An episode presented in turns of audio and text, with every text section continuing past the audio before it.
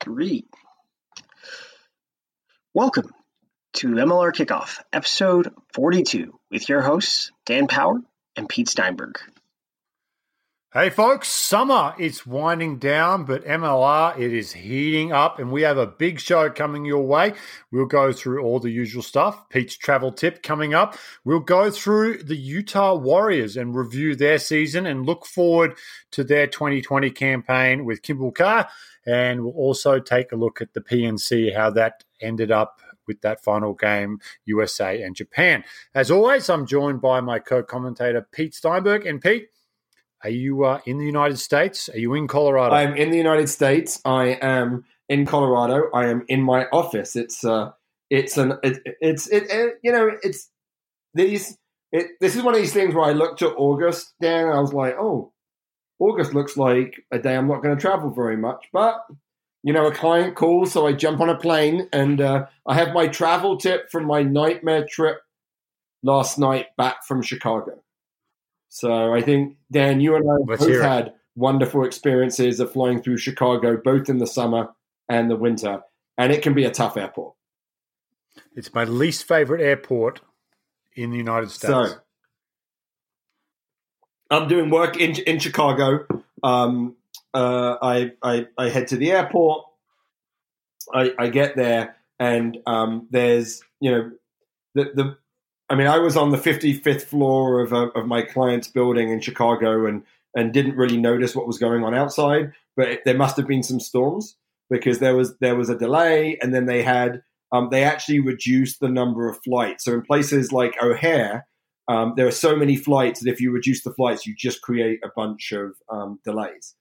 So here's the trick about how you manage delays. What you don't do is you don't trust what you're told by the airline for your departure time. Because what they do is they actually hold changing departure times for as long as they can. They don't want to change them every 15, 20 minutes. So you'll see that your departure time will say we're leaving at 7:30 and it's 7:45 and you haven't boarded yet. The trick to really know when you're going to leave is to know when your plane that you're going to take is going to land.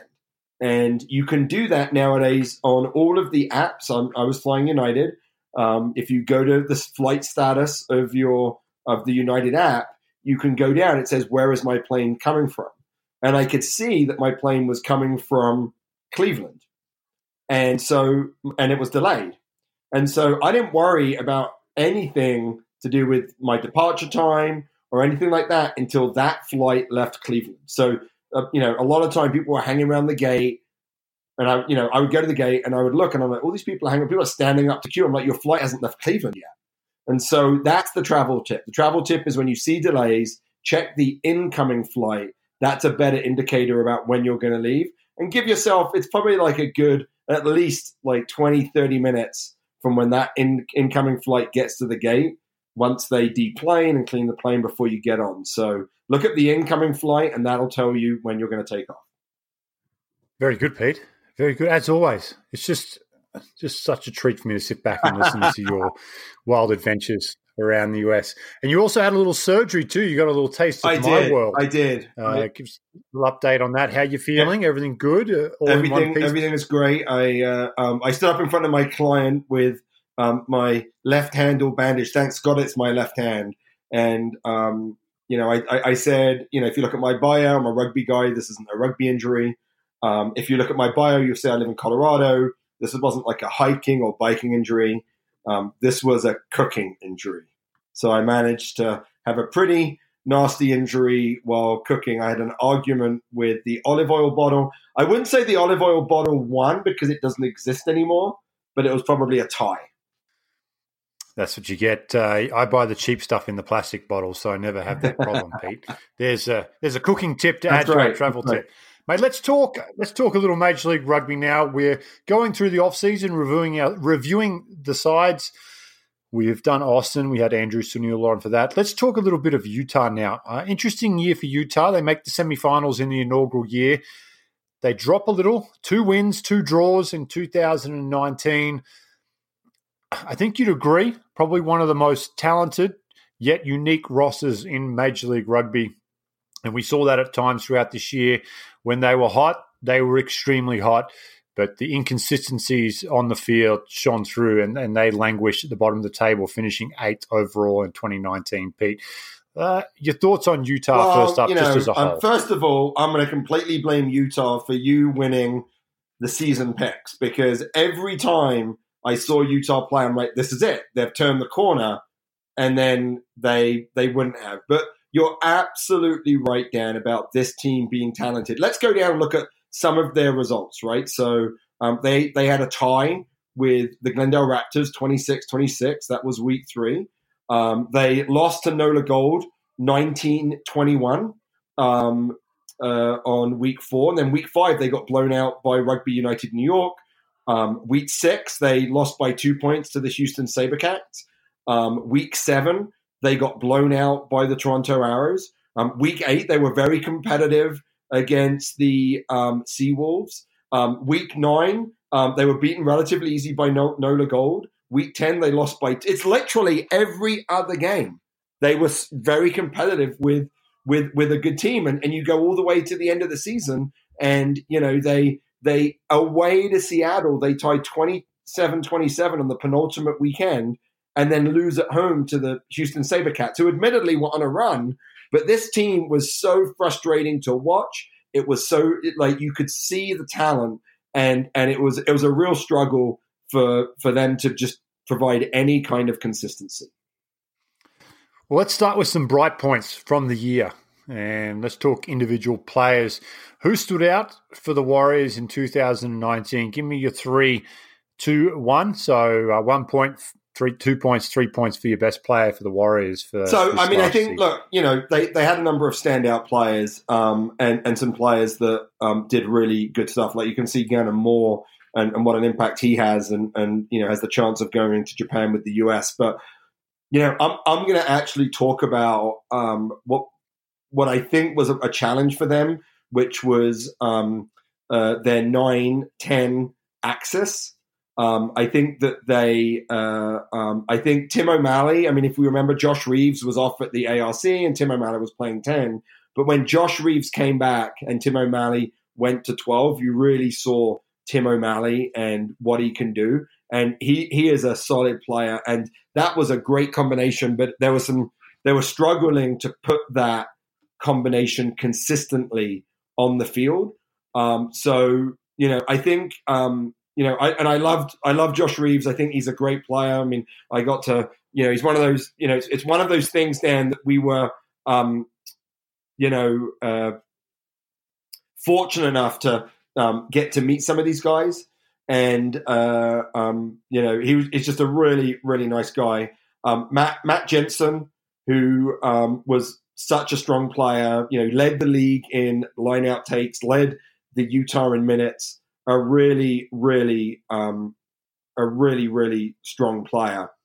And um, you know, it's outside of that, I think they they have some um, some players that I think showed a lot of potential. Like I loved um, Ara Elkington. I thought he was a player that really um, showed potential but wasn't consistent. Um, I think that uh, um, you know they, they have. Um, I think Johnny Ika at nine was a player that grew as the as the season went on. you know, uh, Josh Whippy, just a, a, an amazing player, but wasn't able to be on the field enough.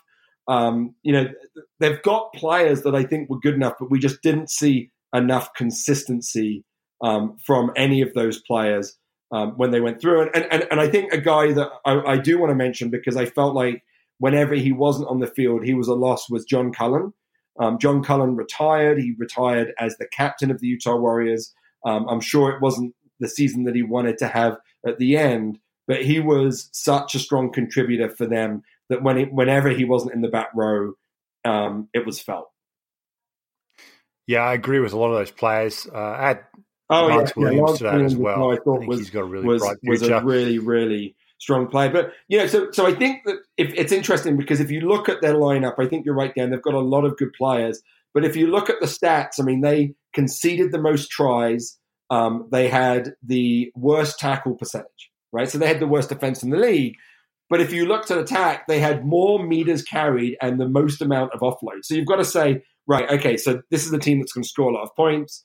um, and they're not going to stop people from scoring. Why weren't they able to score enough points in their um, uh, in the in those close games? And and it ended up being the lineout. The lineout was their Achilles heel. Um, they were, um, I think, one of the bottom three teams um, in lineout percentage. I think that they were, um, you know, one of the bottom teams in defensive lineouts. And it's such an important part of the game that if you have a weak lineout, you miss those easy scoring opportunities. Um, you know, just to be able to kick into the corner and, and, and drive it in. Yeah, you take out those four games though where they really got blown out. Uh, New York put forty-seven, Toronto and Glendale sixty-four each, Seattle forty-eight.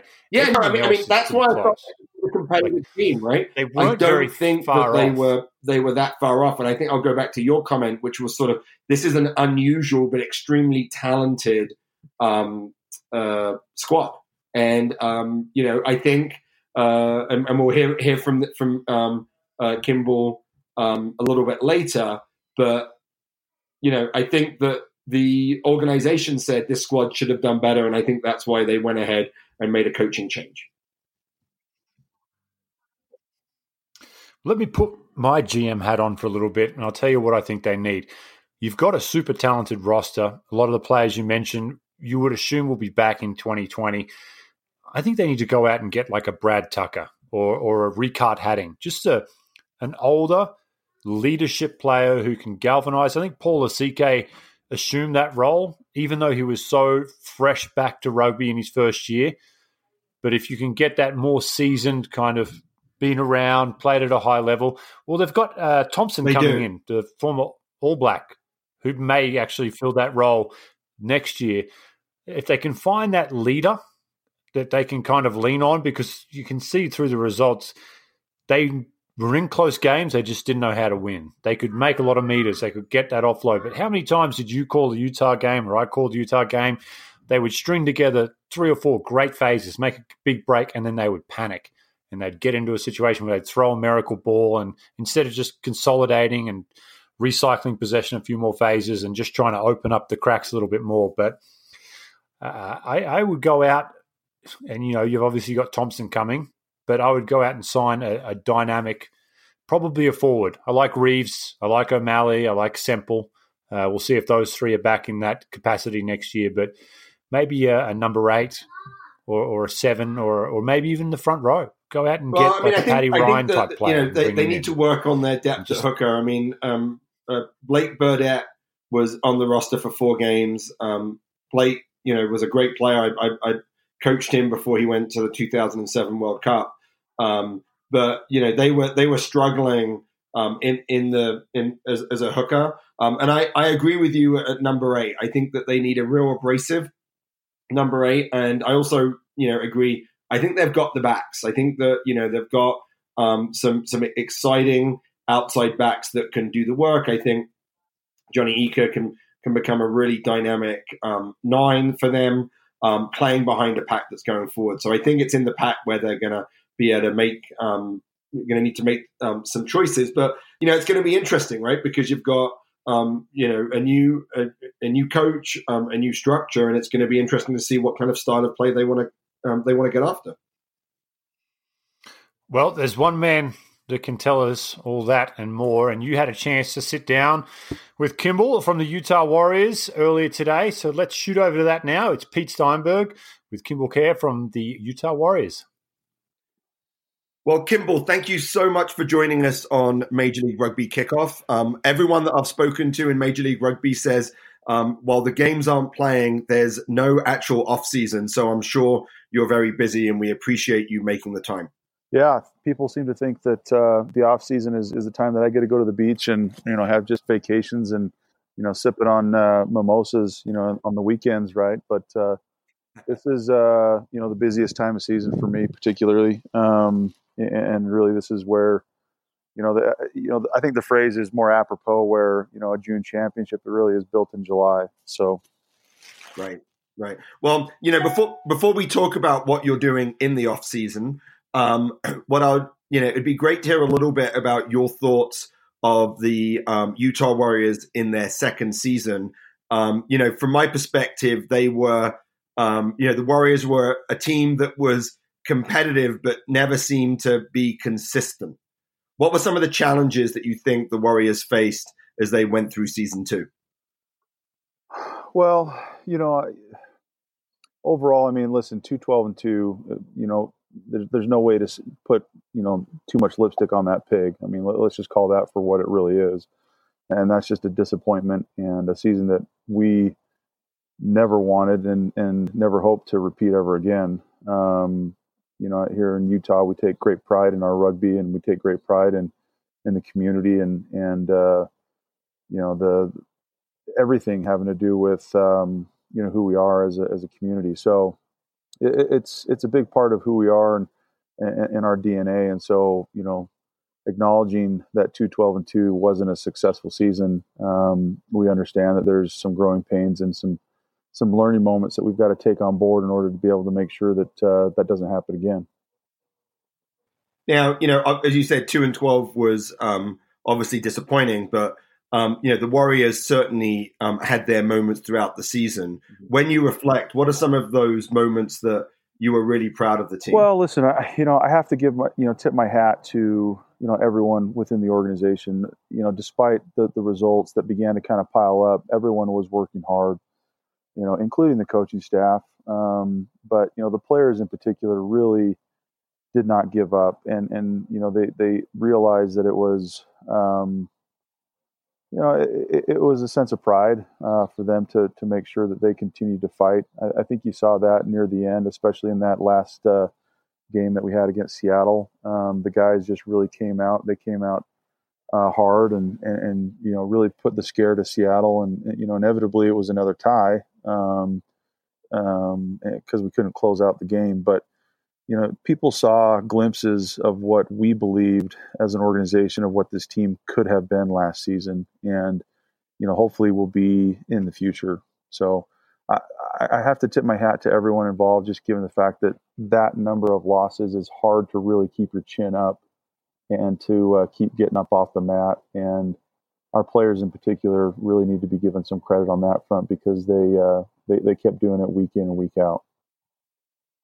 Now you talked about the the coaching staff, and obviously, um, uh, you know, the Warriors um, made a decision to move on from Alf Daniels.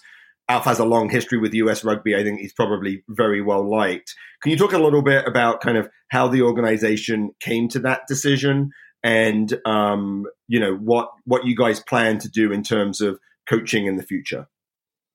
You know, it was a hard decision, uh, candidly, because um, you know Alf Daniels in particular is one of uh, you know the top human beings that you'll ever meet on, on, you know the face of this earth. Candidly, he's just a great person, um, a great individual, and someone that we had high hopes for to help us be able to build the organization that we needed to build it from you know the beginning, the outset of of Major League Rugby. Um, but you know, after we were doing the reviews with the coaches, um, you know, our exit interviews with the players, we just began to realize that there was, um, you know, a little bit of a bigger disconnect between you know what the players were seeing, what the coaches were seeing, and, and as an organization, we just realized that. Uh, you know, if we want to really move this back in the direction that we needed to move the team uh, in terms of you know results on the field.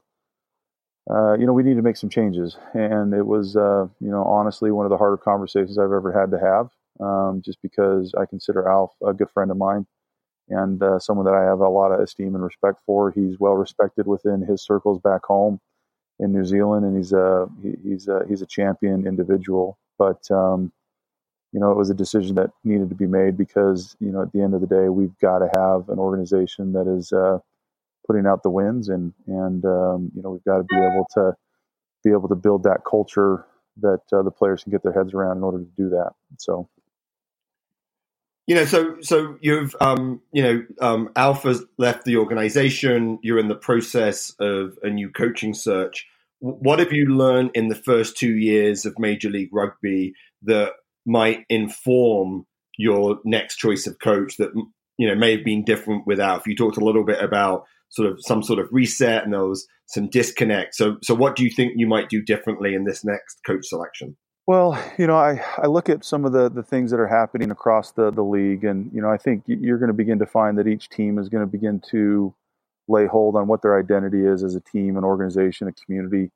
Um, and, and, and, to be honest with you, I think we've learned that over the last couple of years. Um, you know, especially here in Utah, we, we've taken on the lessons that, uh, you know, are really going to set us apart and really, I think, are going to make us successful in the long run. And, and one of those is is that uh, and I think it's different for each team and each community. But you know, I, as I look at the the future landscape of of the league as it continues to grow and progress, um, I think the teams that are going to be the most successful in the long run are going to have a, a strong um, domestic development pathway strategy. Um, and, and that's not just saying that that's academies and you know building you know youth rugby up and you know getting our players amongst um, the high schools and the colleges. It's taking a very deliberate and focused approach to how we look at um, partnering and working with the collegiate landscape uh, with the men's club landscape with you know the high school um, you know development pathways and and providing uh, not only opportunities but more importantly how we look at and assess um, and de- and even develop that talent. So for me, it's it, it goes a step further um, with you know I, I, look at the players that we have particularly within this team, and maybe this is just a little bit specific to the the Utah team, but um, but I, I, think it would be you know an argument that uh, you know every major league team is going to come across this in some way, shape, or form that um, American rugby players and athletes that are coming from, you know, by and large, an American, you know, upbringing look at the game a little bit differently. They they have a, a different approach and, and mindset to the game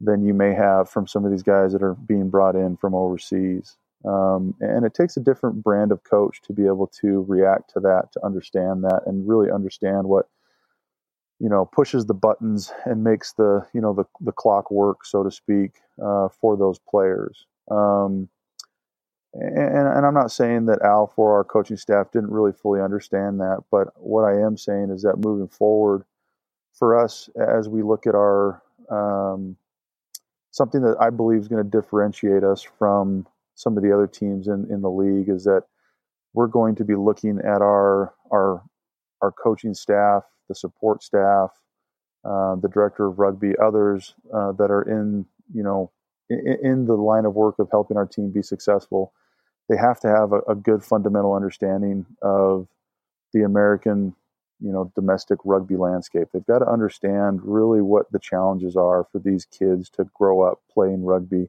and how we can develop them, how we can speak to them on the opportunities and, you know, bring them along through our ecosystem, you know, specifically, but then also to be able to connect with and resonate with the current players uh, on really what makes them tick uh, because it is different. I mean, let's be honest, Major League Rugby, we're not to the level where everybody's fully professional just yet. So you've got a kind of a unique hybrid situation where these players are kind of in a you know some of them are just coming from day jobs still some of them still have families and you, you got to be able to balance some of those expectations and how we push and and get the best out of these players, and, and it takes a unique brand of of um, you know man management to be able to do that from the coaching perspective. So those will be some of the things that that you know undergird what we're trying to do strategically in this next you know hiring cycle of, of who we're going to bring on.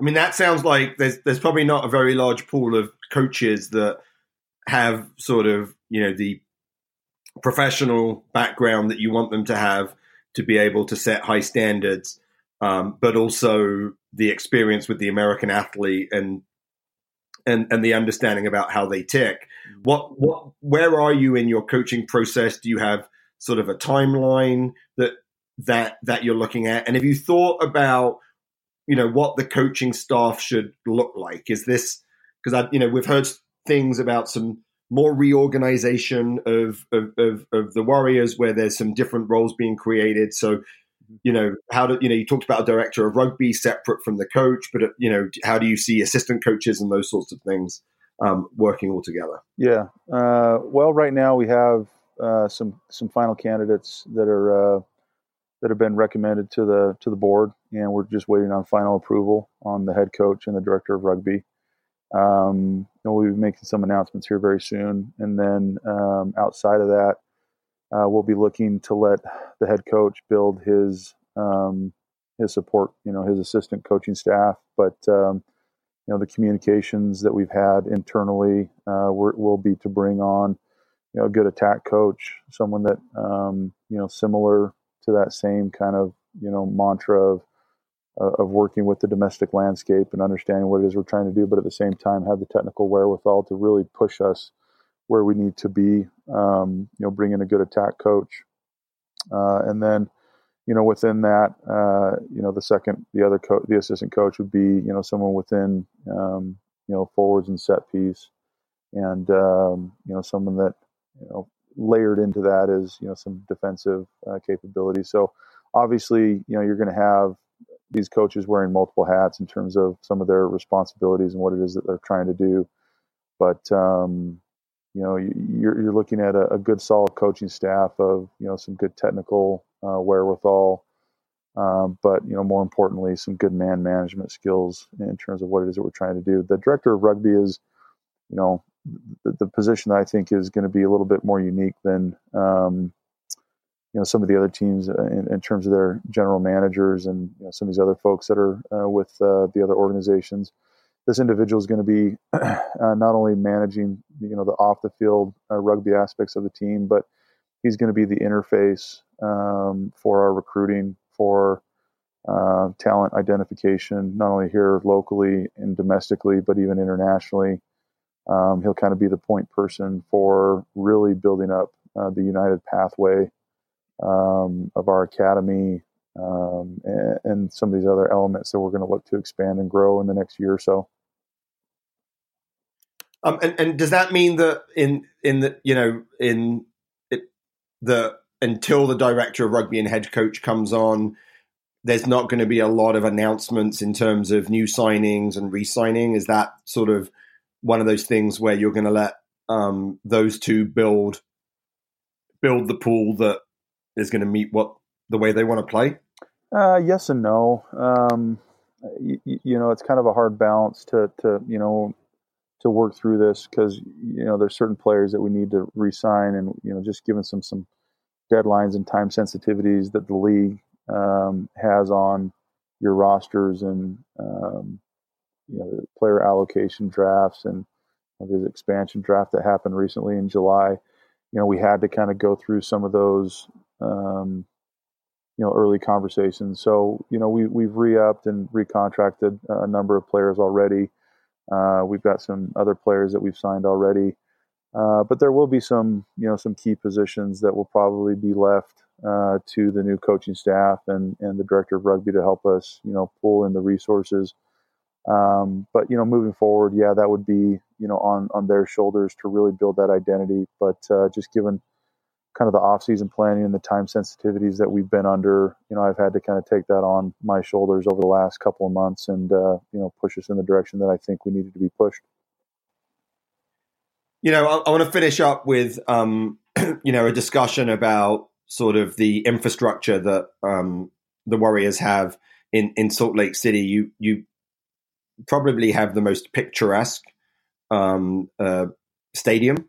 Uh, it's a it's a great size. Um, it, it creates a, a, great atmosphere. Talk a little bit, if you will, about sort of um, you know the facilities that you have, uh, how you sort of leverage those facilities. You've talked about some of the challenges of having basically full time and, and part time players. And then, um, you know, what are some of the goals about um, reaching out into the rugby hotbed of of Utah and, and Salt Lake City to continue to grow the Warriors brand? Well, you know, listen, the, the facilities that we have, I think, are, are second to none. I mean, obviously that's biased, and and you know, take it for what it's worth. But um, you know, we've got a great partner in um, you know Major League Soccer's uh, Real Salt Lake. Uh, we have a facility that we train in that is the largest free span indoor facility in the world um, during the wintertime.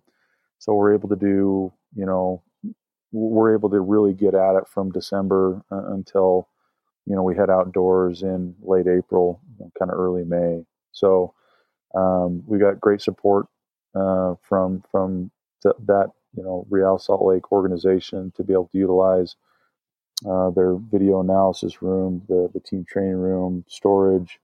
Um, you know, we're, we're, looking to kind of expand some things in, in this next season with them, and, and we're sincerely grateful for the support that they give us. But you know, the game day experience, you know, it's a 5,000 seat stadium, and you know it's typically two thirds full every single game, and uh, we hope to continue to increase that. You know, as the team hopefully gets back into a you know winning posture next season. So.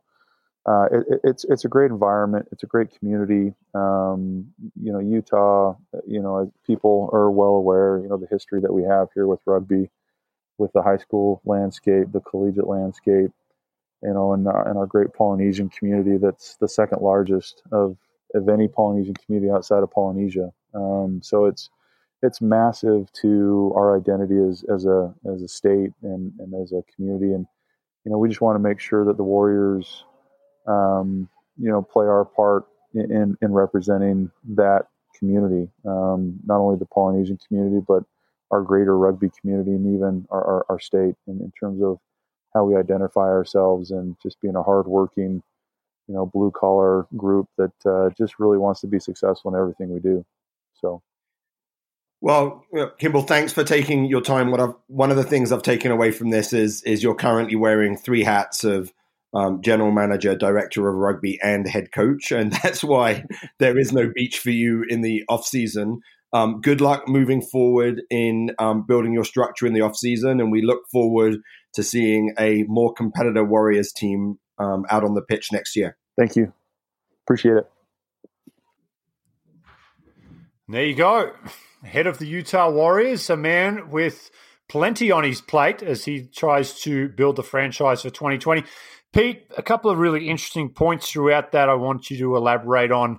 Um, well, I think they're doing on one the of the things that, that, that franchise I, is heading. You see a lot of teams across the league doing, which is you know, creating a um, full time director of rugby and and then also having a head coach. And so for people that aren't quite sure, kind of what what that that looks like, the director of rugby really oversees sort of the technical leadership um, and in, in in particular the uh, um, player recruitment. So in American terms, you might call them the GM. Um, and you know they're really the person that, that's out there um, sourcing players, scouting players, um, but they'll also be there overseeing the head coach and, and providing feedback to them, and um, you know, um, often being a conduit between the coach and the player. So separating those those two roles are, are important, and then also this the, the concept of creating a more rounded coaching staff. I mean, one of the the struggles that many of the teams have, have had is that you know they haven't been able to you know, probably within their budgets, really create quality coaching staffs. Often they'll have a full time head coach, but the assistant coaches will be part time and local. And I think that when you um, when you do that, you you um, minimize the development that your team can have. And, and I think that you'll see some teams that started really well and struggled as the season went on. You know, as as someone who's who's you know coached in the elite environment, there's no way that one person can review the attack, review the defense, review the lineouts, review the scrums, review the contact area, and really come up with a plan for the week in 24 hours, which is pretty much what you have to do. And so that's why you need those those separate coaching roles. So you'll have your forwards coach. They'll be looking at the lineout and scrums, and they'll come to the head coach and say, "This is what I think we should do this week, and this is the amount of time I need." And you'll have the attack coach or the defense coach come and say, all right, here's what I think we need to do, and this is the time that I need. And then it allows those coaches to work individually with those players. I mean, the amount of meeting time that happens. I mean, you know this, Dan, having been a player in the professional environment. Everyone thinks professional environment means like nine to five training. You, I bet that in most professional environments, they train less on a rugby pitch during the week than the average club team that probably trains four hours a week right? Four hours a week for a professional start um, for a professional setup will be less. So so much of the development happens off the field, and one person there just isn't enough. No, you're right. And it will be very interesting. I think a strong Utah is strong for the league. They're very well supported, and that fan base, I'm sure, are thirsty for success in 2020. That uh, head coach decision is going to be an interesting one. It is. I mean, it sounds like it's, it's, pretty imminent, and there's you know we already had some some other um, head coaching uh, positions filled. Um, you know, with Paul Healy stepping in at Houston, and you know, there's still still some up um, up in the air. And I think you know one of the things that as, as I talk to people in the league, um, both in the league office actually and within the teams, is that for and, and you know Kimball talked about this. Right now is probably his busiest time of the year. Right, so it, it's funny you think oh it's the off season. It's not the off season for the non field staff, right? So the, the people that work off off the field, and so there's a lot of work being done by a lot of teams in terms of identify staffing, bringing coaches on board, you know, working on marketing plans. Now's the time that you do that, and um, you know, it's a it's a very busy time for a lot of the teams. It is, it is, but exciting nonetheless to get these updates throughout the off season as all the teams are busily signing players out there. Talking of Major League Rugby players, with PNC wrapped up over the weekend, Pete, 30 MLR players involved between the USA and Canada. And uh, it was the big one on the weekend. Obviously, USA versus Japan was for the PNC Championship. We know now Japan too good the on the day. That think, first forty minutes. Like, actually, really, I would say it was like really like the first dominant forty like minutes, thirteen minutes or fifteen minutes. They were seventeen nothing up um, in, in in that, and it was an interesting yeah. selection by by by Gary Gold. I mean, we, we haven't seen him rotate these teams um, his his Eagle team like this as he did in the three games of the PNC. But he came out and said, "I want to give everyone a run," and that and that and that's what he did.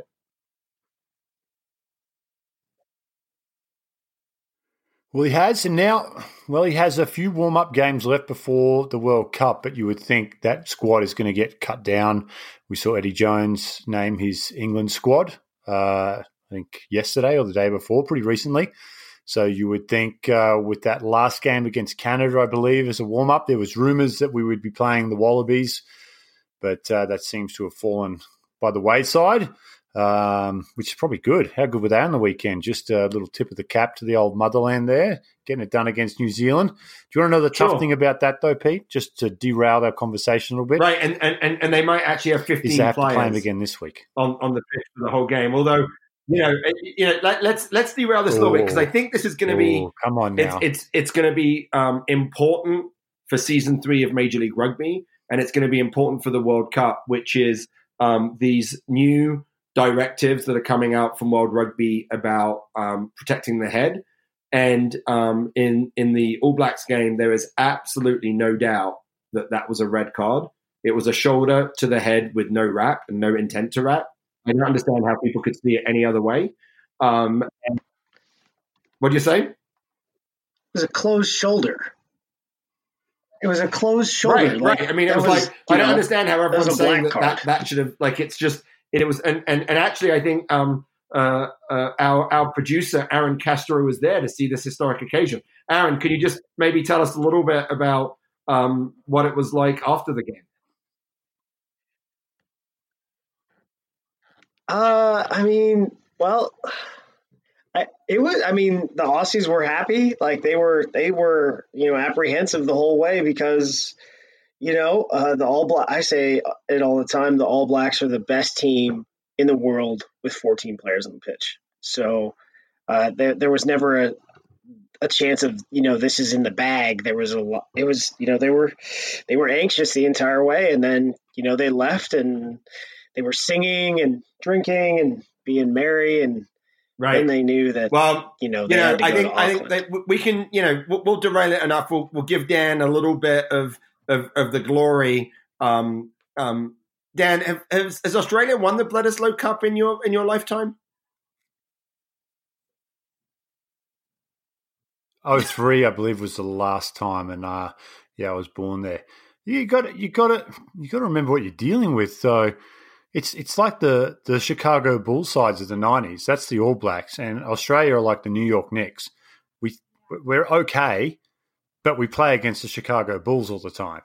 And I heard a great story this week. It's like, why does Australia have a difficult time winning at Eden Park where they're playing this weekend? And the answer was because they have to play against the All Blacks there.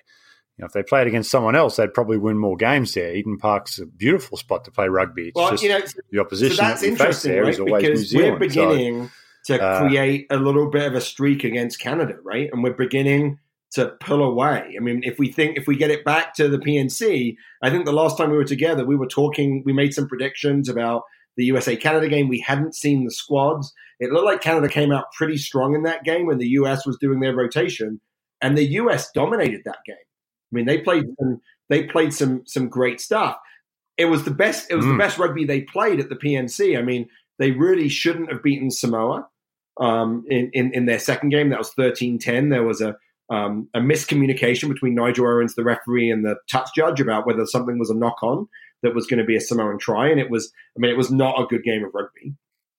Um, and, and and against Japan with that rotation, and, and it's interesting to see some of the Major League Rugby players. You know, we had um, Kamases and uh, um, Al-Jiboori in the back row, and I actually thought Al-Jiboori did pretty well, but um, you know, Hanco doesn't look. I mean, you know, he was injured at the end of the season. I think that he's. It looks like he's bulked up, which is often it's been the big knock against him that maybe he's a little bit um, a little bit too small for the you know for the international game. Um, you know, he's a very powerful player, but everyone's powerful when you make that step up. And he looked like he might be um, a, maybe a step step slow. Um, so there was um, that was uh, um, an interesting challenge in that game. Um, Paul Mullen at tight head, I thought uh, really struggled uh, in in in that game, and and it was a real challenge for the US to be able to compete. Uh, but you know, it, it, you know, the, on the upside, I thought Will Will Magie stepped in early for AJ MacGinty, and I thought he looked really, really solid and, and and did well. And it was great to see you know Thretton Palamo back on the field, um, coming in, and uh, um, you know Thretton Palamo and Paul Lasike. That might be the beefiest center pairing that the US has ever had. It, it, it, it really is. It really is. So, pairing, so you know, I don't think that um, you know, you know, and then lots of other, you know, I thought when Dylan Fawcett came in at hooker, he really, um, you know, did some solid work. Um, Nate Brakeley from Rooney, you know, those are two Rooney players that I thought um, thought did well. I think that um, for Anna Schultz is going to be a really like that's the flyer for me. Um, he, he actually did pretty well behind a, a difficult pack, and it's going to be interesting to see. He's a little bit more um, abrasive than Cam Dolan, and so you know he might be he, he might be a good a good compliment. But the the challenge with all these selections is honestly we've got no idea what Gary Gold is thinking, and so we don't know which of these um, Major League Rugby players are going to make it.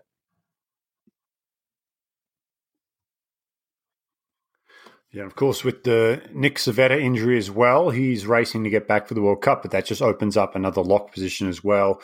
Uh, I know I- I- Dolan yeah, I mean, paid not eight, gonna- but we he's can't have also Ken- like I, I don't think I think that Nate row and, Brakeley and would go as well. um, before they thought about that. I mean, I think I think you can have a cover. You know, so one of the interesting things, you know, so people when they think about these squads and you think about it as a coach, and uh, you know, Ed, um, Eddie Jones of England talks about um, he'll. Uh, uh, you know, he picks his first 15 and then he picks 28 through 31 because the 28 through 31 like probably aren't going to play. So who they are is really important.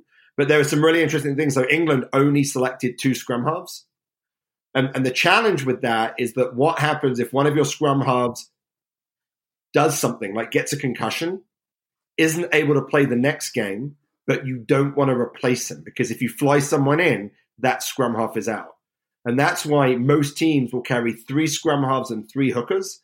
And that third hooker and third scrum half, or at least people that can fill that role, won't you know won't step on the field unless there's an injury. And and so only taking two scrum halves is a real challenge. That's why someone like Nate Augspurger is really valuable because you can take him and he can play he can cover scrum half and he can cover wing. And you need that like your 28 20 29 30 31 those are players that you need to they need to be able to play multiple positions. So, you know, it's going to be really interesting to see how how um, Gary Gold goes after the 31. And then my, you know, my expectation is that we're only going to see his starting lineup probably through the World Cup. I don't think there's going to be a lot of rotation through the World Cup. It is a short turnaround at the end when we play Tonga, but you just rest, right? You just don't train very much. Um, and you know, we, I don't think Gary Gold's going to rotate very much once once we get there. No, and Tonga obviously talking Canada now. They finished their PNC against Tonga, 23-33. Tonga got away with that one. But uh, an improved performance after, obviously, we talked about that loss to the USA 47 19. They went down to Fiji 38 13 in, uh, in Suva, and then a better performance against Tonga. For Canada going into the World Cup out of the PNC, they have that one game left against the USA. Yeah, obviously. I mean, uh, I, look, How do you see know, their fortune Canada shaping um, up? got into the World Cup through the repechage, and they look like a team that got into the World Cup through the repechage in the PNC. You know, I just I think that um, they have some very very good players, uh, but I think that um, you know some of their older players, you know, whether it's a Hubert Buydens or a Phil Mack, you know, if they had a really strong um, pipeline, I don't think those would be the guys that that that you would be looking at. And so, you know, I think that's that that's one of the you know one of the uh, challenges. It was great to see Jeff Hassler, you know, back out playing for Canada. He is a um, uh, you know a real solid player. I think there are some you know Mike Shepherds and um, uh, Kyle Baillie, um, Rob Brow. Some of these guys are, are like are absolutely um, going to the World Cup. But I'm I'm just not sure that Kingsley Jones has the um, has the horses to to um, to really be able to compete. Even though their their pool, I think, is a little bit easier um, than than the US pool. So uh, you know, I think that um, you know Canada's is it, they they they really look like that. You know, they they they're struggling in a lot of different aspects of the game.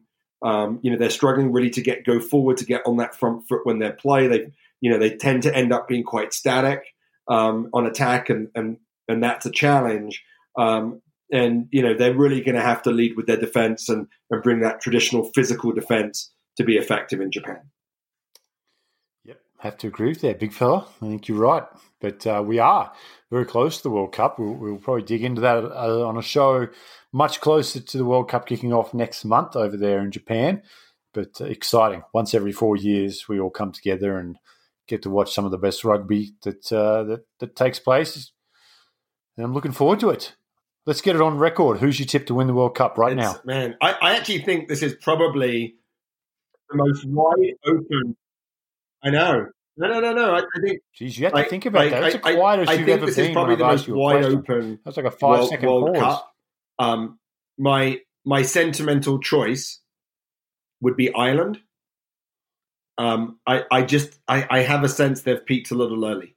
I feel like you know Ireland last year were the best team in the world. I just don't know that they can recreate that. But Ireland have done everything right, and for um, you know Ireland to win the World Cup, for it to not be a previous winner, right, um, and for it to be from a country that is not rich or big but is doing things right, I, I you know I think I think Ireland, and I think if Johnny Sexton um, stays healthy, I, I think that I think you know they've definitely got the team to win to win, and Schmidt's a smart coach who's always ahead of the game. Um, so so my my pick is Ireland, but it's a little bit more with my heart than with the head. What about you, Dan? Yeah, there's that emotional factor. They know that uh, Schmidt's finished after the World Cup as two. He's uh, very well liked amongst that playing group in Ireland, so that could be another emotional trigger to get them up in a big game.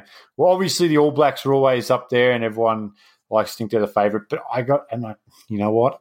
I hate to say it, but I got a funny feeling leading into this World Uh, I mean, Cup. I mean, they're that, good. Like uh, I, South I, Africa I, I got to meet just um, pull something uh. Rassie Erasmus when he was just starting this journey, and he did the uh, um, Wales South Africa test in DC, and got a chance to sit down with him because I was commentating on that game, and like I, I walked away from that being like that guy is kind. Like he he sat around for probably ninety minutes talking to local coaches, like and was like ask anything, and answered and was considerate and and you know engaged and and you know and then I got a chance to chat with him and I was just like he he's a guy that demonstrated his like empathy which is you know people people miss that. You know, one of the things that we heard in the Utah interview with Kimball was that you know that there was a bit of a disconnect between the coaches and um, and and the players, and and you can't have that in rugby, right? And and so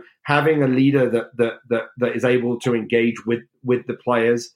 Um, you know, we heard that from Houston when they made their change. Um, you know that it was all about you know recreating that connection. That's a guy that can create that connection. Um, it's it's it's a guy that has time for others. It's not about him, and you know he demonstrated how how deeply he thinks about the game. He's one of those South African coaches that's gone to the Northern Hemisphere, picked up some things, and he's coming back. And and you know their ability to to select some of these guys that are tearing up in Europe is is is really key for them.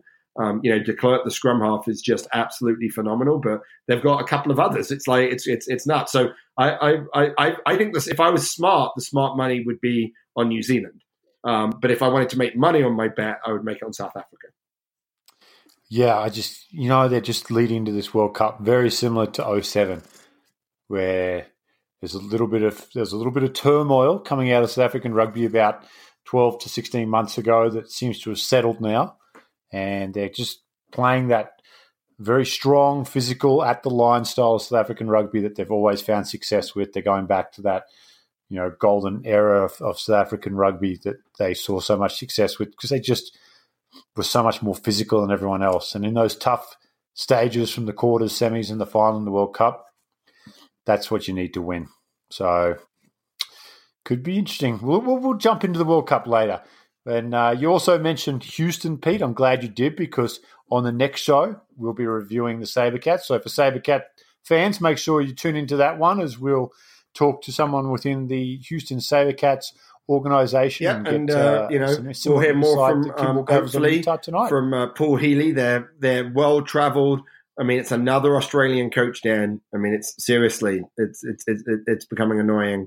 Um, but yeah, I mean, you know, very experienced coach that they've brought in, and uh, um, you know, I think it's going to be uh, Houston, and again, another talented team. So it'll be interesting to hear kind of how they're getting after it. They've also had some some um, you know uh, senior leadership changes in that organization and so le- learning more from them next time would be great and uh, you know everyone that, that, that's listening to mlr kickoff please leave us a review um, you know at itunes or um, stitcher or, or, whatever wherever you get your um, podcast those reviews help other people find major league rugby kickoff and it's the off season but it's not off so I'm sure there's more news coming down as we as we head towards Japan and the World Cup.